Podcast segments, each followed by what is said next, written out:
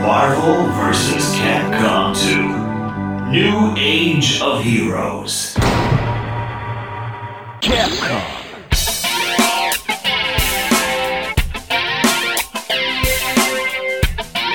E aí, velhos e véias, eu sou o Eide Tasaka e você está ouvindo o Jogo Velho, podcast sobre retro games que faz parte da revista Jogo Velho. Pessoal, nós estamos repetindo aqui o formatinho de mini reviews, assim como a gente fez no período de recesso no final do ano passado, né, comecinho de 2020, que é um podcast um pouco mais curtinho, feito geralmente por uma pessoa só, né? No caso, o Caio fez episódios do TV de tubo sobre Bike Crossers e do Jogo Velho sobre California Games. Eu tô repetindo a dose aqui falando de Marvel vs Capcom 2, que é um jogo que a gente até poderia fazer um episódio completo sobre ele. Só que se você voltar um pouquinho lá na nossa história, em 2018, episódio 3 do jogo velho, bem no comecinho, a gente teve um episódio sobre os crossovers da Capcom, né? A gente falou sobre X-Men vs Street Fighter, Marvel vs Street Fighter e Marvel vs Capcom o primeirão. Então, a gente deu uma pincelada no Marvel vs Capcom 2, mas eu senti que faltava aprofundar um pouco no tema. Então, eu acho que vale a pena você ouvir aquele episódio, complementar com esse, você vai ter uma passagem completa dos crossovers da Capcom, pelo menos até ali o comecinho do ano 2000, né? Afinal, é jogo velho. Então coloca uma ficha aí, porque hoje nós vamos falar de Marvel vs Capcom 2.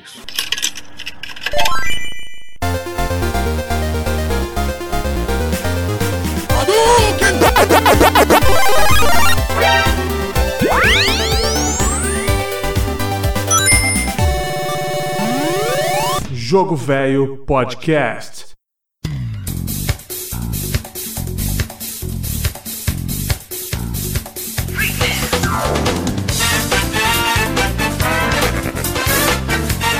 Marvel vs Capcom 2 foi lançado em 2000 para arcade e Dreamcast. Depois ele teve porte para Play 2, para Xbox, Xbox 360 e Play 3. Eu particularmente não gosto muito desses ports. O jogo tá lá, ele tá intacto, mas tem umas mudanças muito pequenas assim que para mim tiraram a essência do negócio, né? Se eu for escolher hoje uma versão que eu gosto de jogar, é a do Dreamcast, por sinal a que eu jogo até hoje foi a que eu joguei para fazer esse podcast para vocês. As versões de Play 3 eu tenho, inclusive, tudo mais, mas eu, eu vou falar mais pra frente, eu não vou comer a pauta aqui não. É, primeiro, esse jogo ele tem influência muito, muito forte de X-Men vs Street Fighter, Marvel vs Street Fighter e Marvel vs Capcom. Por quê? A Capcom foi muito inteligente quando ela criou o estilo visual lá no Darkstalkers de 1994, né? Que ela criou aquele visual mais cartunesco, o personagem com o corpo meio estilizadão, quase desenho animado, mistura de desenho animado com história em quadrinhos, né? Ela fez isso no Darkstalkers, depois ela fez fazer isso no Street Fighter Alpha, os crossovers da Capcom, tudo usa isso. O Street Fighter Alpha 3, para mim, é o, é o jogo definitivo desse estilo e então, quando ela decidiu fazer crossover e juntar todo mundo num jogo só, visualmente os personagens conversam bem entre si. Você não tem aquela salada de fruta de que um personagem tem o gráfico de um jeito e outro de outro. Capcom vs SNK, por exemplo, faz isso de uma forma não tão boa. Principalmente quando ela mistura os personagens da SNK e da Capcom. Os gráficos não eh, são originais, mas tem coisas ali que você vê que são ripadas de outros jogos. Então fica uma coisa um pouquinho estranha. Esse jogo não, ele foi super bem, os personagens parecem que foram feitos para isso. Se a Capcom teve a ideia feliz de montar esse estilo visual já pensando nisso, parabéns, aplauso para ela, isso é genial. Os personagens realmente funcionam bem entre si. A diferença aqui é que os jogos anteriores tinham 17, 18 personagens cada um, né? Muda 17 e 18. Marvel vs Capcom 2 tem 56 personagens. Cara, é um elenco gigantesco. 57 se você contar o Ebis, né, que é o chefe, mas ele não é jogável, só com código e tudo mais, código nem é um código aberto assim pra galera. E eu também não gosto dele, então para mim nem conta. 56 personagens pega praticamente todos os personagens desses universos, desses jogos que eu falei, né? Podia ter pego mais gente do Street Fighter Alpha 3, que tinha acabado de ser lançado. Não pega tanta gente assim, mas mesmo assim tá ótimo. Elenco super grande. Maior que esse jogo que eu lembre, só depois ele teve o Mortal Kombat Armageddon, né? Que pega todos os personagens de todos os jogos da franquia. E depois o pessoal foi aumentando. Parecia um Mugen oficial da Capcom. Bom, inclusive.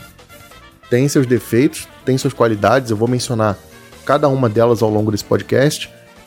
Mas é, é, apesar disso, é um jogo bom. É um dos meus jogos favoritos da Capcom, inclusive, desse período. De, ele foi lançado em 2000, né?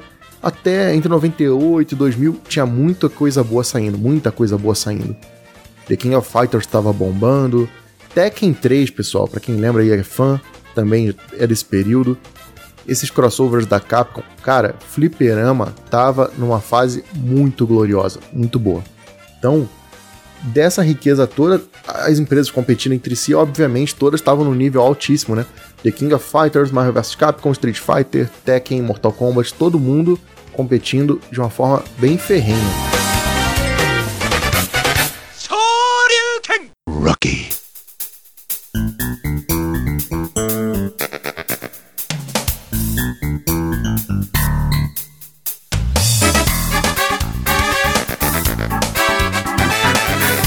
A série de crossovers original, ela foi lançada para a placa CPS. Para quem não lembra, a CPS 1, né, foi a placa onde a Capcom lançou Final Fight, Street Fighter 2, Capitão Comando, vários jogos clássicos dela, né? Que foi quando ela decidiu começar a usar o sistema de cartucho. A placa era fixa, você trocava só o cartucho do fliperama sem ter que trocar a placa inteira. Uma coisa que a SNK já fazia muito bem com a MVS. Depois ela lançou a CPS 2, deu um, um upgrade violento nos gráficos, né? Então, os crossovers já são da CPS 2, tem o Dungeons and Dragons, tem vários jogos super bons da CPS 2. Ela lançou até a placa CPS 3, que é onde saiu Street Fighter 3, Red Earth, mas ela decidiu não usar a, a, essa placa para fazer o Marvel vs Capcom 2. Em vez disso, ela foi usar a placa Naomi, que inclusive tem tudo a ver com o lançamento do Dreamcast. Por isso que esse jogo saiu para arcade e Dreamcast no lançamento, né? Que é uma placa capaz de fazer gráfico 3D. Os personagens são sprites ainda, como o, sempre na franquia, né? Só que alguns efeitos visuais e os cenários são tridimensionais. Acho bonito, acho bacana. Tenho minhas críticas quanto a isso, eu vou falar na, quando eu for falar, falar só da parte visual. Eu vou falar especificamente disso aí, mas acho bacana. Visualmente, pelo menos na época, assim, foi bem impactante. Não, mas não, não, não agradou todo mundo. Uma outra mudança que eles fizeram que também é meio radical é mudar o número de botões. Em vez de ser seis botões, né, como é o clássico de jogo de luta, principalmente da Capcom, ela mudou para um sistema de quatro botões, parecido com o que a SNK fazia no, no The King of Fighters e no que uh, o Mortal Kombat também fazia, né? Ela tem um botão de soco fraco, um soco forte, um chute fraco e um chute forte. Para um jogo que é focado em combo, é um pouco estranho. Principalmente Marvel vs Capcom 2, que a velocidade é altíssima e ela decidiu simplificar o sistema de combos ao máximo, né? então praticamente todos os golpes conectam entre si. O jogo acaba se tornando focado em batalha com combo. As lutas acontecem em trios e então são super dinâmicas, né? Mas se você tem 56 personagens selecionáveis, faz sentido. Você quer usar o máximo de personagens possível, você quer experimentar combinações diferentes. Agora, isso também resultava em lutas meio longas, né? Você, principalmente se você está jogando de dois ou com a máquina em um nível mais elevado, as lutas acabam se arrastando por mais tempo do que você imagina.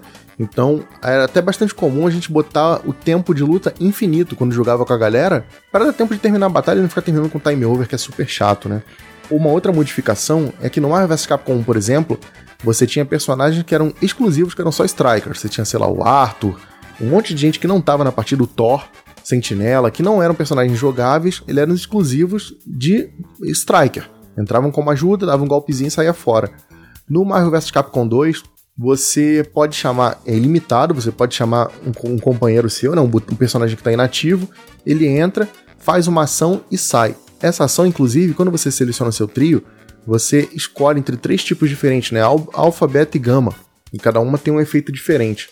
É bom e ruim, ao mesmo tempo que isso é ilimitado, o personagem que entra pode sofrer dano. Então, vamos supor, você entra com um ajudante e o teu inimigo manda um especial e acerta os dois, você vai estar tá perdendo sangue com os dois personagens de uma vez só.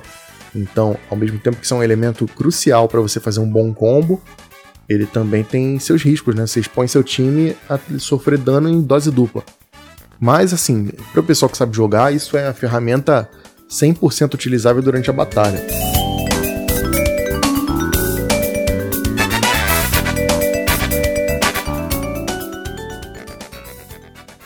I'm a member of STARS.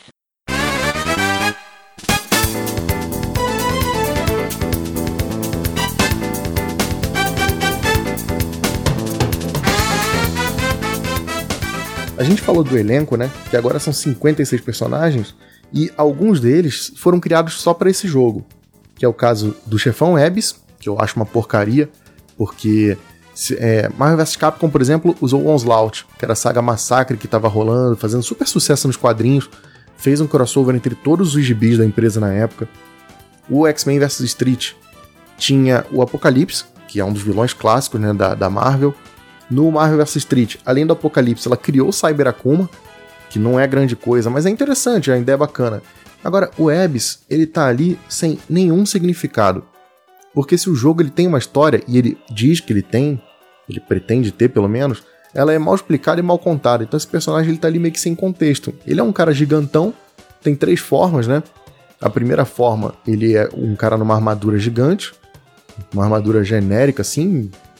Na segunda forma, ele vira um personagem totalmente sem expressão, um tamanho humanoide assim, que lança raios, não, não é nada demais. E a terceira forma, ele vira um bicho gigante que é basicamente a fórmula do. da mesma fórmula do Onslaught, do Apocalipse, com a diferença de que você não tem nenhum apelo emocional por esse personagem, ele não te diz nada, né? Então ele acaba virando um personagem vazio e sem propósito, mas ele é original desse jogo. Não por acaso não apareceu em mais lugar nenhum, nunca mais foi mencionado, não faz falta nenhuma. Eu preferia que tivesse, sei lá, o Galactus ou o Doutor Destino fosse um chefão, alguém, sabe? A Marvel tem tanto personagem bom, então eles decidiram usar um personagem porcaria, eu acho triste. Além disso, eles criaram a Ruby Har, que é uma capitã de navio, e ela tem a ver com a história, né? Quando você zera o jogo, você vê os personagens indo no navio da Ruby Har. A história é qualquer coisa, mas sei lá, a personagem em si é interessante. E teve a estreia também do Amingo, que é um, uma espécie de cacto gigante mexicano que vira uma espécie de bola e, e ele usa cactos pequenininhos para lutar. Acho super criativo, bacana, para mim é a melhor coisa desse jogo, personagem super bacaninho. Os outros personagens, né, a maioria veio dos jogos anteriores, então por isso que eu acho genial esse esquema de ter um estilo visual parecido entre um jogo e outro, né? Você pega e reaproveita todo mundo, não tem muito o que fazer de modificação, tirando física, é, velocidade que é diferente, um golpe e outro, o sprite já tá feito, o personagem já tá desenhado, você faz só umas mudanças mínimas e tá lá. Então é por isso que ela tem 56 personagens, porque é um trabalho que ela reaproveitou dos outros jogos que ela já tinha feito. Mas tem personagens aí que foram criados para esse jogo, né? Eles existem em outras franquias, em outros formatos, mas não tinham participado de jogos de luta. A Jill, por exemplo, do Resident Evil, né? É um clássico, mas não tinha como você reaproveitar. Ela não tinha sprite, ela era um personagem tridimensional. Então desenharam o personagem exclusivamente para esse jogo. O caso da Sonson, o caso do Hayato, Hayato clássico, quem não lembra aí do Star Gladiator, né? jogo de luta 3D, quase como se fosse um Soul Calibur da Capcom, super clássico também. É, pelo lado da, da Marvel, ela pegou todos os personagens que tinham aparecido no X-Men Children of Atom, no Marvel Super Heroes, nos outros jogos da, da série de crossovers, juntou todo mundo num balaio só. Alguns ela até fez umas mudanças assim inexistentes, tipo Wolverine. Wolverine tem garra de adamantium e garra de osso, que tem a ver com o acontecimento dos quadrinhos, né? Quando ele teve o adamantium retirado do corpo dele. Mas no jogo não muda nada, o personagem é idêntico ao outro. Então isso fez um elenco muito grande, muito inchado. Só que aí vem a parte que eu mais gosto desse jogo. Na versão original, o elenco só tinha 24 personagens iniciais, né? Os outros restantes você comprava com pontos numa lojinha. E como que você ganhava pontos? No modo treinamento ou zerando o jogo. Então, além disso, você ainda podia comprar é, roupa extra, né? Cor de, cores de roupas. Né? No caso, não eram trajes diferentes, mas você podia comprar cor. E tudo isso era comprado com ponto que você ganhava zerando, jogando. Conforme você jogava, ia ganhando mais pontos, você ia numa lojinha e lá tinha sempre três personagens disponíveis. Era aleatório, então você não podia nem escolher quem você queria e ignorar quem você não queria. Você tinha que ir na lojinha e ir gastando seus pontos para isso. Então você ia aumentando seu elenco conforme você jogava. Olha que interessante isso. E essa é a minha crítica pro porte de Play 3 e Xbox 360, que não tem isso e você já começa com todos os personagens. Eu achava esse componente colecionável e de expansão bacana até pro fator replay, porque isso te instiga a jogar várias vezes com personagens que você não conhece. Ah, eu vou jogar com esse para aprender como joga e tudo mais. Era a minha parte favorita, e por isso que a versão de Dreamcast é a minha favorita até hoje. Gosto muito dela.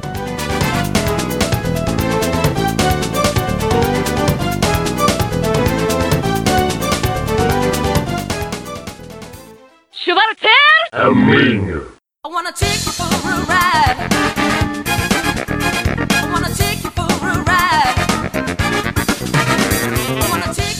O visual do jogo é bacana. Os gráficos, os sprites, né? E os efeitos de especiais, alguns têm especial 3D, uma coisa assim.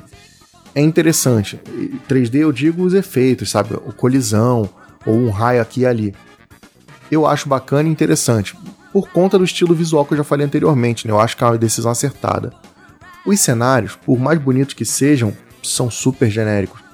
Isso é uma decisão ruim, a gente entende, né? Nos outros jogos você tinha cenário temático, porque eram poucos, eram 17, 18 personagens, você podia ter cenário para um para cada um. Com 56 não tem como. Isso é meio certo, porque eu acho que mesmo assim você podia fazer cenários mais inspirados, coisinha um pouco mais bem feita, mais bacana, e não é o caso aqui. Os cenários são lá, um parque de diversões, ou um, um cenário com um cacto no fundo, ou uma torre de relógio, não remete a ninguém, não conversa com ninguém, não dá um objetivo pro jogo. Parece que ele só tá ali para ser o ambiente da sua luta. Você podia pegar um cenário qualquer na internet, se fosse um Mugen da vida, botava um cenário qualquer e a luta acontecia ali, porque ele não tem nenhuma, nenhum envolvimento com a história. A mesma coisa pode ser dita da música, que nos jogos anteriores, né, principalmente Marvel vs Capcom, para quem lembra, as músicas eram muito empolgadas, né, muito empolgantes, e elas tinham tudo a ver com o personagem, cada personagem tinha o seu tema. Nesse jogo não tem isso pelo mesmo motivo dos cenários, né? Muita gente, mas eu acho as músicas fracas, elas não dizem nada para você. É um jazz genérico que não te mostra nem urgência na luta, parece que você tá você tá ali de boa, você tá brigando sem objetivo nenhum. Não tem uma história envolvida, não tem um objetivo envolvido.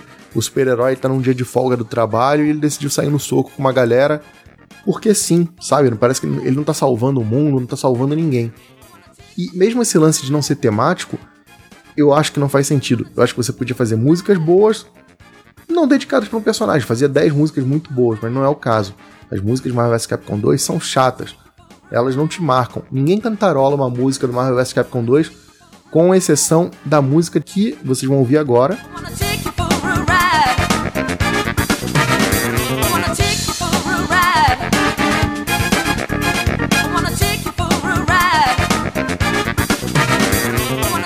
Tá vendo? Essa música é um saco, ela não sai da sua cabeça. Fica repetindo essa frase eternamente, é um porre. Agora, compara com, por exemplo, eu vou pegar uma música aleatória aqui do Marvel vs Capcom 1. Ouve isso.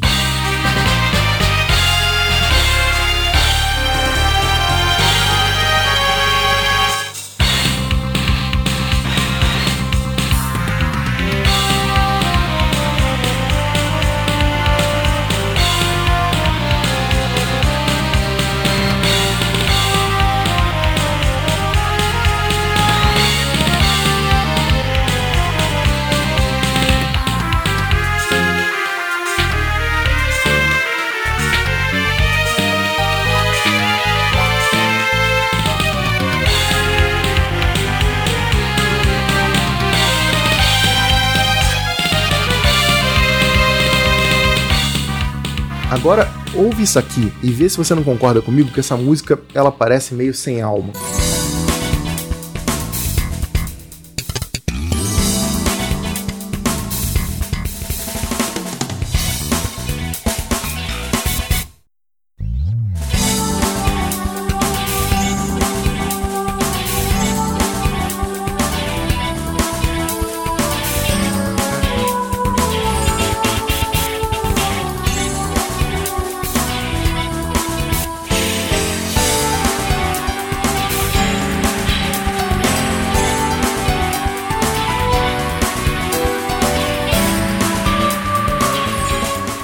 Estranho, né? Mas parece que a, a, decisão artística do jogo e tudo mais, ela se perdeu, eu não sei, perdeu aquele componente de quadrinhos e de, de uma saga empolgante e tudo mais, e virou um encontro da galera de fim de ano, sei lá, parece o Natal da sua casa. Ficou um negócio que não, não, não funciona muito bem. Eu não gosto. Acho bacana porque mostra um monte de efeito diferente, a música, de fato, ela tem uma profundidade, mas envolvimento com o jogo que é bom, nenhum.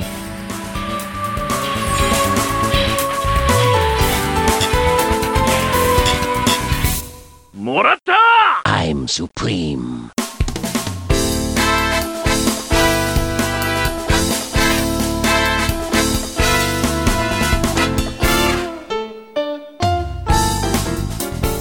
Falando de jogabilidade, Mario vs Capcom 2, ele tem um lance.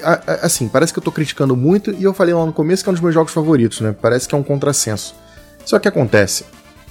Eu, apesar de jogar muito jogo de luta, eu não sou um profissional, um pro player, eu não vivo disso, sei lá. Eu gosto de jogar assim, eu sento aqui no meu quarto, boto o Dreamcast, jogo um pouquinho, zero, chamo alguém para jogar um contra. Meu nível é esse, e nesse nível o jogo funciona muito bem.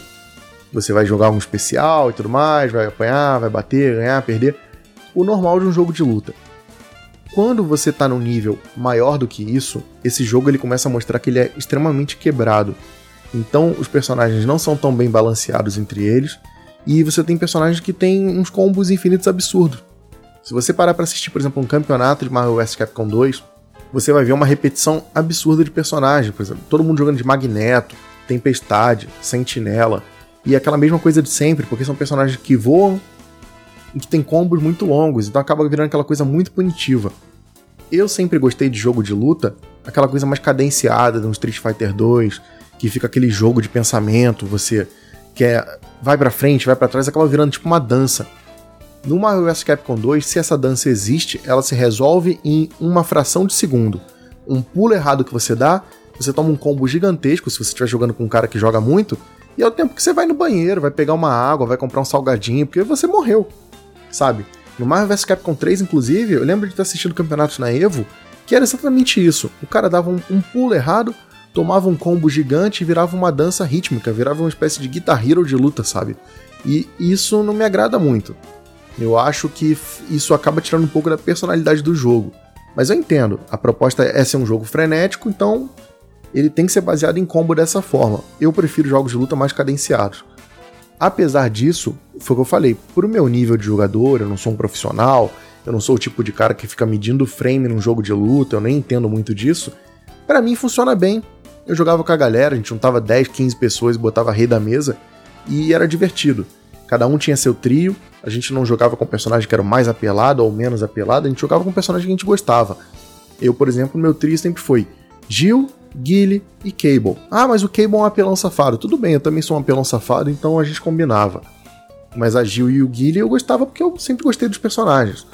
O outro jogava com Ryu Ken e Akuma, porque era fã de, de, personagens do Street Fighter e tal. Inclusive no, na versão de Dreamcast, depois você podia ter escolher três personagens iguais. Você gostava muito do Ryu, escolhe três Ryus e vai pra frente, segue o jogo. Isso é bacana. Nesse nível, o jogo é bom. Para quem joga de uma forma mais séria e comprometida, o jogo não é tão bom assim.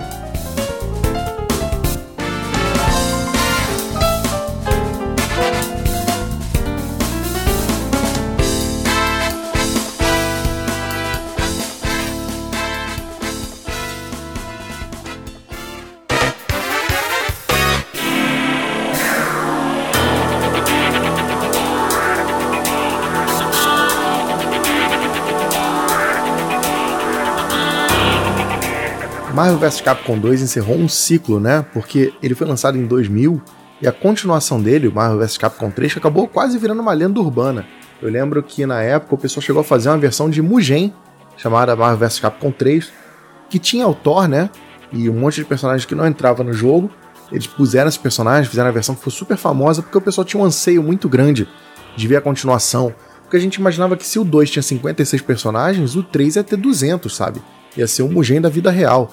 Ia ter o Goku, Bob Esponja, é, sei lá, meninas superpoderosas, o Kenshin, Goku, Gohan, ia ter todo mundo. E isso não foi o que aconteceu. Quando eles lançaram o Marvel vs Capcom 3 em 2011, olha aí, 11 anos de ato, né? O jogo tinha uma proposta completamente diferente, o jogo já era tridimensional. Então, para mim, o Marvel vs Capcom 2 encerra um ciclo ali, né? Ele encerra a sequência de crossovers que a Capcom fez naquela época. Então é um jogo muito marcante, eu gosto bastante. Como eu disse, apesar dos defeitos que eu citei, ele está entre os meus favoritos. Quando o jogo é seu favorito, não é que ele seja puramente feito de qualidade. É que você aceita os defeitos dele e eles não interferem na sua diversão. Ele continua sendo divertido, independente de ter problemas ou não. Você tolera ou não isso, né? É um dos meus favoritos porque me marcou, porque me remete a uma época muito boa também, né? Passava o dia inteiro no fliperama.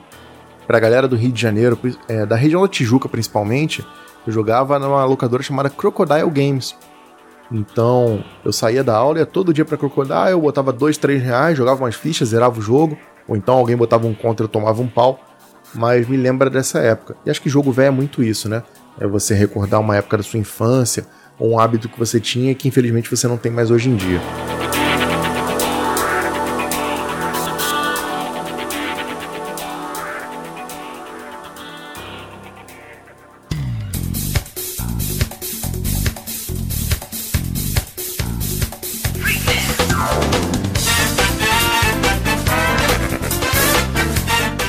É isso. Esse foi o meu review aí de Marvel vs Capcom 2.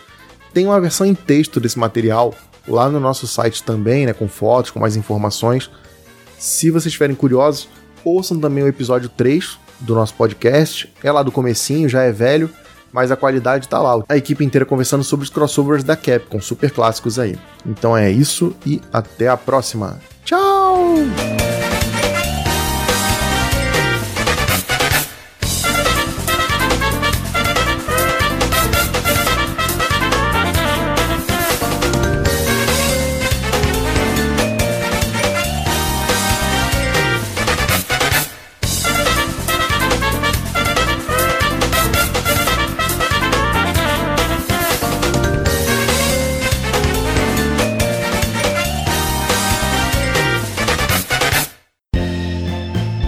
Esse episódio foi editado por Caio Hansen.